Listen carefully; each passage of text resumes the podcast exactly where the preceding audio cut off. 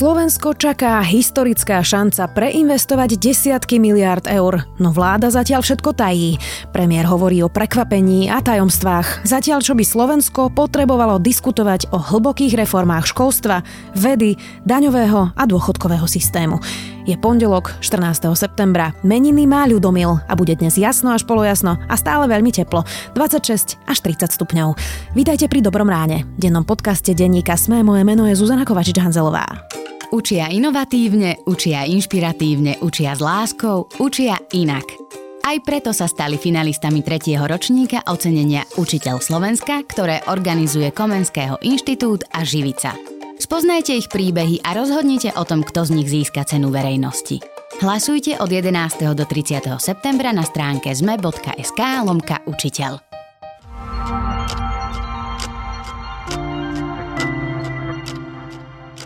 A teraz poďme na krátky prehľad správ. Alexander Lukašenko dnes pricestuje do Moskvy rokovať bude s Vladimírom Putinom. O čom budú rokovania zatiaľ nepovedali a nechystajú ani tlačovú konferenciu po skončení. Rodinné prepojenia v súdnictve začali v rokoch 2018 a 2019 poprvý raz klesať. Vyplýva to z analýzy najnovšie zverejnených majetkových priznaní sudcov, ktorú vypracovala Transparency International.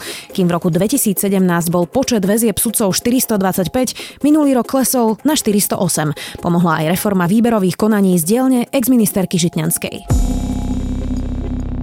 Nového generálneho prokurátora bude parlament voliť v novembri. Návrhy na kandidátov možno podávať do 9. októbra. Potom kandidátov verejne vypočuje ústavnoprávny výbor.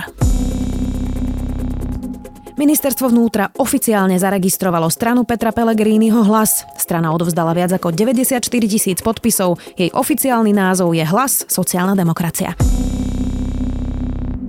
Viac takýchto správ nájdete na sme.sk.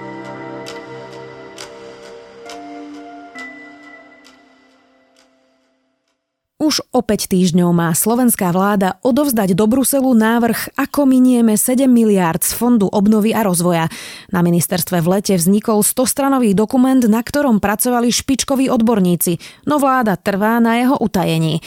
Premiér zatiaľ vo svojich statusoch hovorí o prekvapení a ministri odmietajú odpovedať na otázky, aké reformy Slovensko najviac potrebuje a čo máme vlastne v pláne. Viac s ekonómom a viceguvernérom NBS Ľudovítom Odorom. Roky 2021 a 2023. Na tieto tri roky máme k dispozícii v bežných cenách 7,5 miliardy eur. Plus zároveň... Pán Odor, tak ten stostranový dokument, vy ste sa na ňom teda podielali, je dobrý dokument? Tak e, ja som to skôr tak komentoval. V zásade napísať nejaký reformný dokument to je len začiatok príbehu a myslím si, že už máme natoľko kvalitných úradníkov, že ten dokument bude mať nejakú hlavu a petu.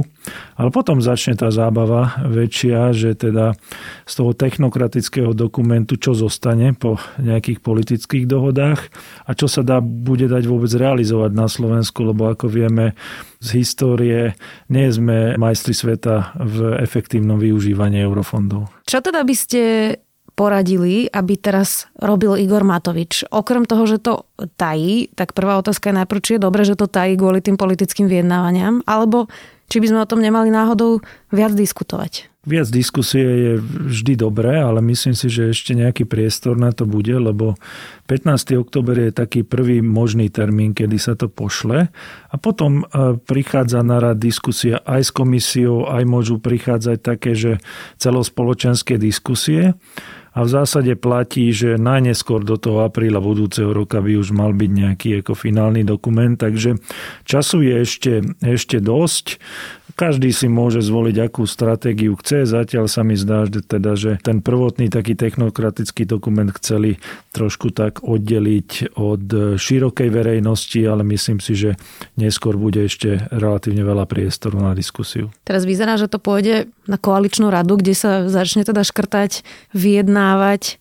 Čo sú také tie absolútne priority, ktoré si myslíte, že by koalícia nemala vyškrtať za žiadnu cenu? Tak ja si myslím, že potrebuje Slovensko naozaj trošku rozmýšľať už ako v 21. storočí a práve preto to, čo sa nám nikdy doteraz nepodarilo a to je veda, výskum a inovácie, kde sme sa neposunuli v zásade takmer nikam za tých posledných 25 rokov. Takže pre mňa je to úplne kľúčová priorita lebo vlastne od toho závisí, do akej miery budeme úspešní, do akej miery vôbec dokážeme potom udržať talenty doma, lebo teraz nám utekajú talenty do zahraničia, vôbec e, nemajú perspektívu u nás a zároveň ani nevieme pritiahnuť talenty zo zahraničia. Takže v zásade exportujeme najlepšie mozgy od nás a to nikdy nie je dobrá stratégia pre hociakú krajinu, to, to je zle.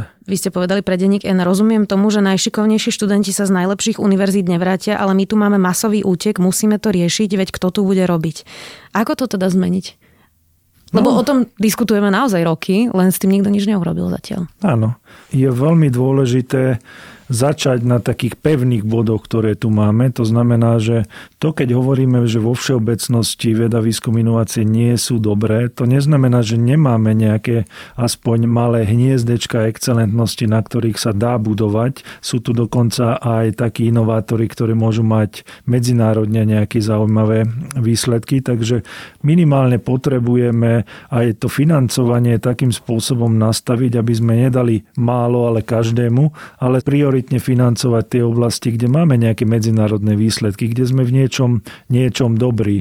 A na druhej strane to, čo naozaj chýba, je z môjho pohľadu taká ozajstná aj výskumná univerzita technického typu, ktorú by sme e, zasadili do nejakého klastra inovatívnych firiem, univerzita, nemocnica, tam, kde by sa dobre žilo a to, čo ukazujú aj medzinárodné skúsenosti, že keď tie mozgy sú spolu, tak dokážu lepšie vytvárať e, myšlienky. Je cesta napríklad spojí Univerzitu Komenského so Slovenskou technickou univerzitou. Obe sú to vlastne v tých rebríčkoch na Slovensku najlepšie univerzity, ale stále sú teda v tom svetovom rebríčku nízko. Bola by cesta spojiť to a urobiť jednu prestížnú, kvalitnú univerzitu, do ktorej budeme investovať? Ja si myslím, že je to veľmi dobrý nápad. Samozrejme, samotné spojenie nič nevyrieši, ale to spojenie treba tak urobiť, aby tie fakulty, ktoré naozaj vynikajú a majú medzinárodné výsledky, aby tvorili možno jednu takúto výskumnú univerzitu, lebo zase aj študenti, keď vidia, že kde sa nachádzajú tie naše univerzity, tak možno radšej odídu do Čiech a zase zahraniční, keď vidia, že slovenské univerzity treba hľadať odzadu v tých rebríčkoch, tak to tiež nie je bohvie čo. Takže to, to je podľa mňa dobrá myšlienka, len samozrejme treba to aj rozumne realizovať. Konštantín Čikovský, ktorý teda s vami robil tento rozhovor, povedal aj to, že toto je jedna z najväčších šancí pre Slovensko vôbec v histórii, práve tie miliardy z Európskej komisie. Vnímate to rovnako? Áno, podľa mňa doteraz sme vždy hovorili, že nemáme peniaze, nemáme peniaze. Teraz prichádza relatívne veľký balík peňazí a dokonca ešte aj s tým, že treba to minúť na budúcnosť krajiny. To znamená, že zelené iniciatívy, digitalizácia, inovácie, Takže my, čo máme tú šancu, že preskočiť pár rokov histórie, čo by sme budovali možno veľmi postupne z vlastných zdrojov, tak teraz môžeme sa ocitnúť v budúcnosti trošku rýchlejšie. Takže je to podľa mňa obrovská šanca, lebo to dokáže, to, čo je ešte dôležité, vie to mobilizovať rozumných ľudí. Aj teraz vidím, že veľa ľudí len tak mi zavolá, že pán Odora, ja, by ja mám nejaké dobré myšlienky, rád by som ich dal. A nie je motivácia peniaze. Naozaj sú tu ľudia, ktorí to myslia vážne s touto krajinou a je to taký mobilizačný moment. Aj preto hovorím, že je to dobrá šanca pre nás. Na druhej strane v čerpaní eurofondov z toho terajšieho programovacieho obdobia sme absolútne na chvoste z celej Európskej únie. Toto plus ešte nové programovacie obdobie budú robiť stále tí istí úradníci za stále rovnakých podmienok s podobnými projektami. Aká je šanca, že to teda bude zrazu inak, keď doteraz sme nevedeli čerpať? A podotázka pod to, nebude jednoduchšie to teda naozaj zasa minúť na zateplovanie a takúto hardverovú vec namiesto tej softverovej, keď to tak nazvem? Tak z časti potrebuje Slovensko ešte aj tie hardverové veci, ale určite už teraz je čas, aby sme aj ten software upgradeli, aby sme namiesto kilogramov a tón hovorili skôr o gigabajtoch a gigahercoch, takže to o algoritmoch, tak to je veľmi e, dôležitá vec. Ja som aj hovoril v minulosti, že pre mňa tá realizačná fáza je úplne kľúčová, lebo Stratégie, stratégie sa píšu každé 3 roky, 4 roky aj e, úradníci na ministerstvo, ak majú e, v zásuvkách nejaké svoje, svoje veci, ale tá realizácia je problém. A preto si myslím, že potrebujeme veľa manažerských kapacít na to, aby sme toto zvládli. A najradšej ja osobne by som aj zobral zo pár manažerov možno zo súkromného sektora, aby mali na zodpovednosti tie jednotlivé oblasti. Ja som tam navrhoval, že možno pod patronátom premiéra mala vzniknúť nejaká skupina, ktorá za to zodpovedá, lebo keď to bude zase len bez zodpovednosti a roztečú tie peniaze po tých všetkých doterajších kanáloch, tak z toho nič dobré nebude. Vy ste hovorili cez leto, že by ste chceli vidieť niekoho, kto zdvihne tú zástavu a, a pôjde s ňou vpredu a že by to teda asi mal byť Igor Matovič. Teda uh, už sa to zmenilo odvtedy? Máte pocit, že to má lídra, že to má jasný plán, uh, že už sme na tom lepšie? A zatiaľ veľké zmeny neboli teda cez leto alebo odvtedy, ako, ako, ako som to povedal. Ja som aj nehovoril, že to musí byť nutne premiér, ale niekto, kto bude vlastne aj zodpovedať národu za to, ako, ako minieme tieto peniaze alebo na aký účel ich minieme. A ako zatiaľ to nie je ešte kritický bod, lebo tá realizácia príde neskôr, ale ja by som rád videl, nemusí to byť ani jednotlivec, môže to byť malý tým ľudí, ale, ale aby sme vedeli, že má to svojho pána a ide to podľa toho, ako, ako je to naplánované do budúcnosti. Jedna z veľkých vecí, o ktorých sa hovorí už aj v koalícii, sú e, daňovo-odvodové zaťaženie a dôchodková reforma. Uvidíme, či obidve tieto sa dokážu v koalícii na tom teda dohodnúť, ale teda dôchodková reforma by tam mala byť, pretože vy ste povedali, že na to netreba ani tak peniaze, ako vôľu. Čiže musí to byť práve vo fonde obnovy a rozvoja, keď e, na to treba len politickú chuť? Vidím to z dvoch takých pohľadov. To jeden pohľad je taký, že celý ten plán obnovy je aj o tom, že musí krajina splňať nejaké odporúčania komisie. A tieto odporúčania tam dlhé roky boli, aby verejné financie boli udržateľné, aby tie dôchodky boli dlhodobo v poriadku. Takže je to šanca tam dať. Navyše, keď to je samotná tá reforma spojená s akýmsi balíkom peňazí neskôr, tak možno aj ľahšie politicky predateľná. To znamená, že áno, to že, to, že to nestojí peniaze, ešte neznamená, že teraz, keď sú s ním spojené nejaké peniaze, a nie nutne v tej oblasti dôchodkov, ale povieme, že áno, potrebujeme túto reformu spraviť a potom dostaneme, ja neviem, na nemocnice alebo na niečo iné. Politicky je to oveľa, oveľa ľahšie predateľné, lebo dôchodkové systémy meniť to málo ktorý politik si chce zobrať na, na svoje triko. To, čo ľudia neustále dokola počúvajú, alebo to, čo im napadne, keď hovorí niekto o dôchodkoch, je, že sa posúva odchod do dôchodku. To je to, čo s tým má bežná populácia vlastne spojené, že sa stále zvyšuje ten vek a ľudia tak šomru, že budú robiť až do smrti a podobne. V čom by spočívala naozaj dobrá dôchodková reforma? Ako by ste to vysvetlili niekomu, kto má pocit, že naozaj keď má dnes 30 rokov, že už možno bude fakt robiť, až kým nezomrie? A tak to sú také veľmi čierne scenáre, že odpadne v robote niekto. V zásade platí, že aj v súčasnosti tí dôchodcovia majú pred sebou 15-20 rokov od, od toho okamihu, kedy idú do dôchodku a aj to zvyšovanie, ktoré bolo, to len kopírovalo tú demografiu. To znamená, že keď za rok sa to zmenilo 6 e, týždňov, tak to nie je až taká veľká záťaž e, pre tých ľudí. A na druhej strane tým, že je to naviazaný na nejaký ukazovateľ, a ktorý nebude rast, tak nebude sa ani zvyšovať vek odchodu do dôchodku. Ale problém je vlastne v zásade ten, že tam nie je veľa možných riešení. Môžeme hýbať tromi parametrami v zásade. Koľko odvodov do toho systému platíme, kedy ideme do dôchodku a aké vysoké máme dôchodky. No a keď to chceme riešiť, tak musíme, musíme riešiť cez cez niektorý z týchto kanálov a ja zastávam vlastne názor, že nie je dobré radikálne meniť ani jednu z týchto, že skôr tak pomaličky, postupne a ono sa to pozbiera za tých 30 rokov, ale zase, keď to robíme postupne, tak nikto nezažije nejaký šok a novodôchodcovia, starodôchod. Fúr je to problém, preto radšej meňme pomaličky, ale neustále, lebo to je menej bolestivé a aj keď sú to malé kroky za dlhé obdobie, to je predsa len veľká zmena zmena. Ako vyriešiť tú zmenu napríklad medzi živnostníkmi a zamestnancami? V podstate rastie ten rozdiel medzi ich zdanením. A zamestnanci platia teda viac ako živnostníci, ktorí teda zväčša odvádzajú len tie minimálne odvody a prídu do dôchodku a nevíde im vlastne ani minimálny dôchodok a tí zamestnanci v podstate ktorí celý život odviadzali vyššie dane a odvody, doplatia minimálny dôchod niekomu, kto si celý život platil ten minimálny. Je toto spravodlivý systém? Tak ehm, na dôchodkový systém každý politik e, má nejaký svoj vlastný názor.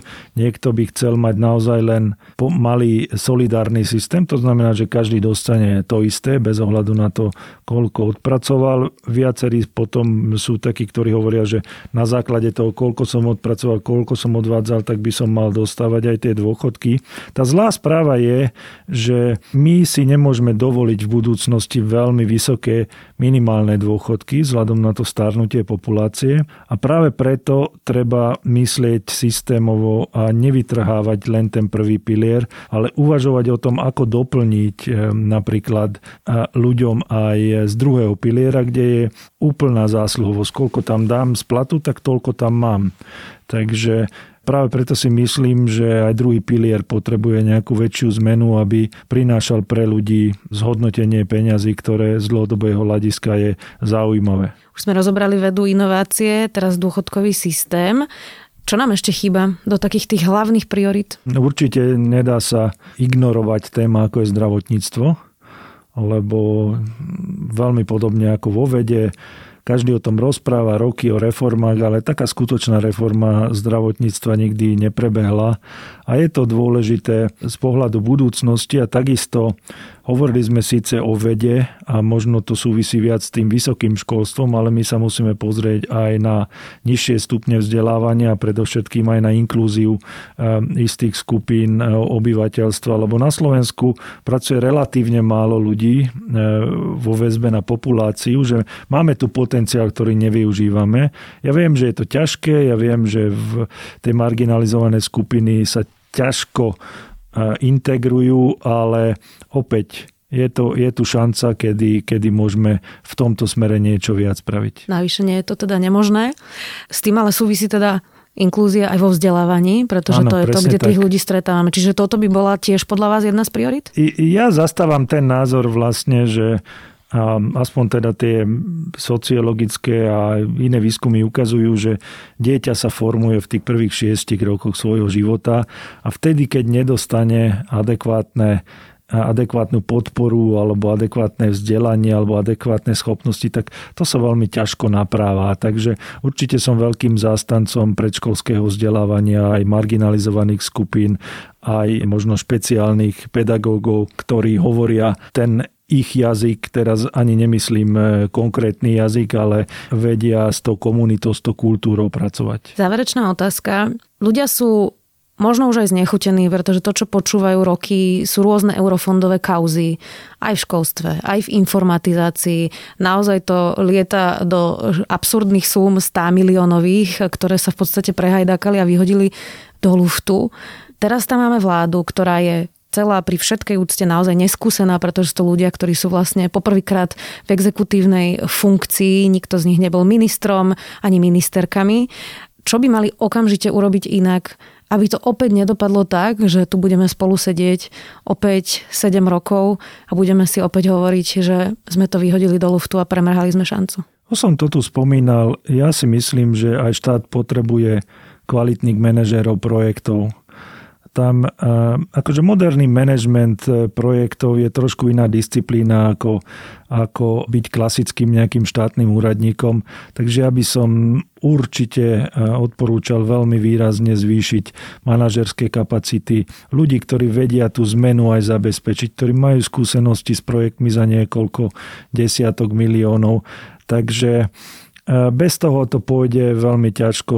Tie peniaze sa nám rozkotúľajú a naozaj tu budeme sedieť možno o 7 rokov a budeme hovoriť o tom, že a aké pekné plány sme mali. Budú chcieť tí ľudia ísť robiť pre štát? Ja si myslím, že áno. To je zase pozitívne, čo vnímam. Ako som aj hovoril, že ľudia sa ozývajú, že ja by som chcel byť pri tom a mám nejaké skúsenosti.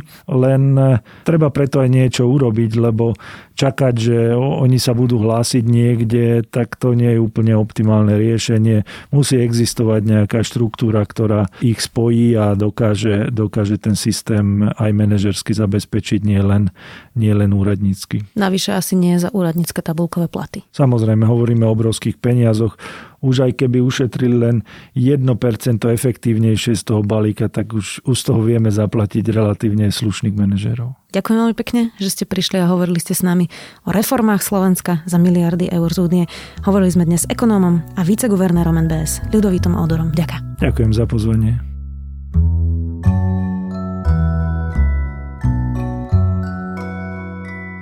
Mansplaining. Určite sa v tom ocitla už každá žena, že mužský kolega, známy alebo náhodný neznámy človek jej vysvetľoval podrobnosti niečoho, o čom ona sama vie podstatne viac. Mansplaining spomínal vo svojich knihách už aj Ernest Hemingway a vysvetľuje ho rozsiahlo aj článok The New York Times. Viac sa dozviete o tomto fenoméne mužov i v rozhovore s Kate Mann, profesorkou filozofie na Cornell University, ktorá o mansplainingu napísala novú knihu. To je môj zaujímavý tip na záver. Želáme vám úspešný týždeň.